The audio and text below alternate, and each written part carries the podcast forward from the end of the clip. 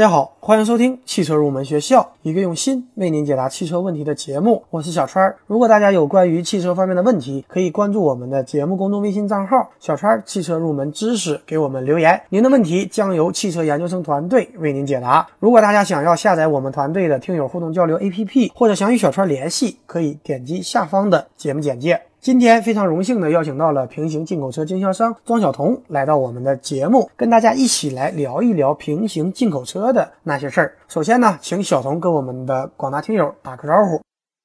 各位汽车入门学校的听友，大家好，我是庄晓彤。呃，我在天津港口做平行进口车销售的工作。如果大家有关于进口车方面的问题呢，随时欢迎和我联系。欢迎小彤。可能很多听友不明白什么是平行进口车。它与中规车又有什么区别呢？我们请小童来给大家讲一讲。平行进口车呢，其实是指未经品牌厂商授权，贸易商从原产地或者是海外市场直接购买，并引入我们中国市场进行销售。它的进口渠道呢，与国内授权经销商的渠道其实相当于是平行的。主机厂它一般会根据不同国家的气候、路况以及不同的交通法规生产车辆，并且销往各个国家。那么由于进口地的不同呢，会分为很多不同的版本。我们比较常见的就是美规车、中东版、欧规以及加版等这些车型。呃，平行进口车呢，与中规车最大的区别就是价格上具有一定的优势，因为它抛开了传统 4S 店的运营成本，省去了很多中间环节。呃，不但价格上具有一定的优势，它的内部配置上也相对比较丰富，客户可以根据自己不同的需求呢，来选择对应的车型。好的，小童。那么我相信大家除了关心价格以外，还比较关注的问题就是车子的售后和质保的问题。那么平行进口车它是怎么提供质保服务的呢？我们车子坏了该到哪里去维修呢？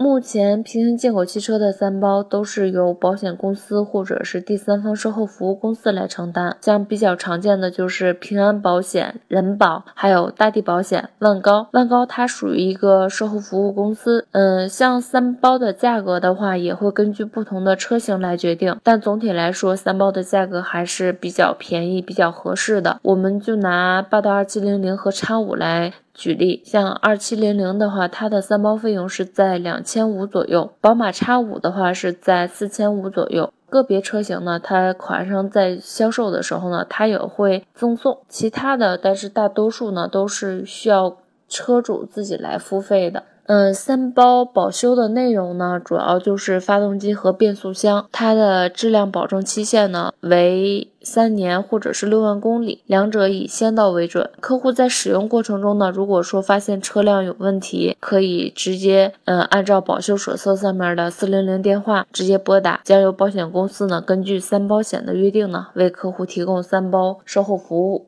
像维修地点的话，一般它都是由保险公司指定的就近 4S 店或者是大型维修厂。我们知道，平行进口车它是从海外直接进口的，很多设计实际上并不是针对我们中国的。那么会不会出现水土不服呢？比方说，英里制的仪表盘和中国的公里制是不同的，中国车主看着不习惯，会不会经常出现超速的情况？还有就是一些美规车，它的转向灯是红色的，同样不符合中国的规定。另外呢，这些汽车它的系统都是英文的或者外文的，那么如果要刷成中文的，又可能会出现系统缓慢的情况。那么小童，平行进口车是不是真的？存在这样的情况呢？这些问题是不需要担心的，因为它这个平行进口车呢，在进口到我们国内时，它在做商检检测时呢，它就已经做过整改了。整改内容的话，它都是把英里表改为公里，它的转向灯呢也会改为黄色，由红色改为黄色。因为它这个都得需要符合我们国内的交通法规标准，还有一个就是刷中文，它只是根据不同车型加中文模块或者是加芯片，把这个英文改成中文，对车辆实际操作什么的不会产生任何影响，也不会出现反应慢的情况。好的，那么作为平行进口车，我相信丰田霸道、奥迪 Q 七或者宝马 X 五一定是非常畅销的。那么小童能不能给大家讲一讲，我们应该怎么区分中东版的霸道和中国版的霸道呢？另外，奥迪 Q 七和宝马 X 五与中国版的又有什么不同呢？能不能教给大家一个区分的小技巧？车辆区分这一块呢，我们就拿八大二七零零系列的举例说明一下。像中东版的话，它普遍从外观来讲都是后挂备胎的，呃，车型居多一些。而中规版呢，它几乎都是底挂备胎。中东版的它的后视镜内侧呢，都会有一个阿拉伯纹。呃，还有就是中规版的，它的车身上面没有行李架和彩条。像扣七的话，扣七可以拿中规3.0技术版和欧规 3.0T 的车型来对比。中规车标配呢都是五座，欧规的话它就是有五座和七座可以选择。中规车它不带车顶行李架，欧规的扣七呢它都是带行李架的。像平行进口车的叉五呢，它会分为很多种，美规版、中东版、加版、墨版，还有欧规。嗯，美规版和加版最显著的特点呢，就是翼子板有黄色反光条。呃，中东版的外观其实和中规基本上是一样的。而像 Q 七和叉五的外观上呢，与中规车并没有什么太大区别，主要还是在于内部的配置以及价格的差别。好的，小童。那么，如果我们买平行进口车的话，需要注意哪些问题呢？特别是有哪些手续或者证书是我们需要格外注意的？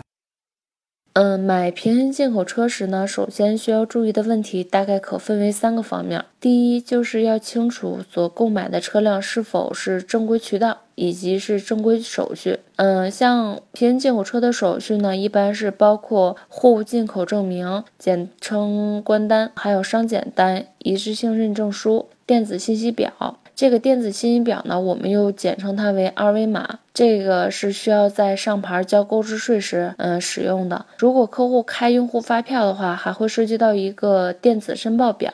根据不同车型放行时间以及港口报关的不同呢，像手续一般需要十至二十五个工作日内才可以齐全。所以在购买车辆的时候呢，手续不齐也是属于正常的现象，不必要太担心。嗯，一般经销商会在购车之后呢，手续齐全时负责邮寄到客户的手中。手续是否齐全，可以在购车前呢，向您所购买的经销商手里问一下，咨询一下。嗯，第二的话就是购车前需要向商家问清楚所购买的车辆三包质保的相关事宜。有些商家他在销售车辆时呢，会强制你上这个三包，就是必须上他们公司自己的三包。有些商家呢，则会根据客户自己的意愿，会签署一份放弃三包的协议。嗯，第三点的话，就是现在大家比较关注的车辆是否符合国家国四或者是国五的排放标准问题，需要在购车之前呢与经销商询问清楚，避免日后上牌会很麻烦。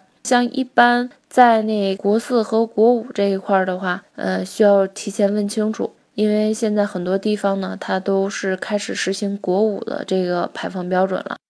好的。那么总结起来讲，平行进口车有它一定的价格优势，而且配置也可以选择。但是同样，它也有需要不断完善的地方。希望通过这期节目，大家可以对平行进口车有所了解。那么由于时间关系，今天这期节目就接近于尾声了。再次感谢小童做客我们的节目。在节目最后，欢迎大家加入我们汽车研究生团队的会员。成为会员以后，我们会为您分配一位研究生咨询助理，为您解决所有的汽车问题。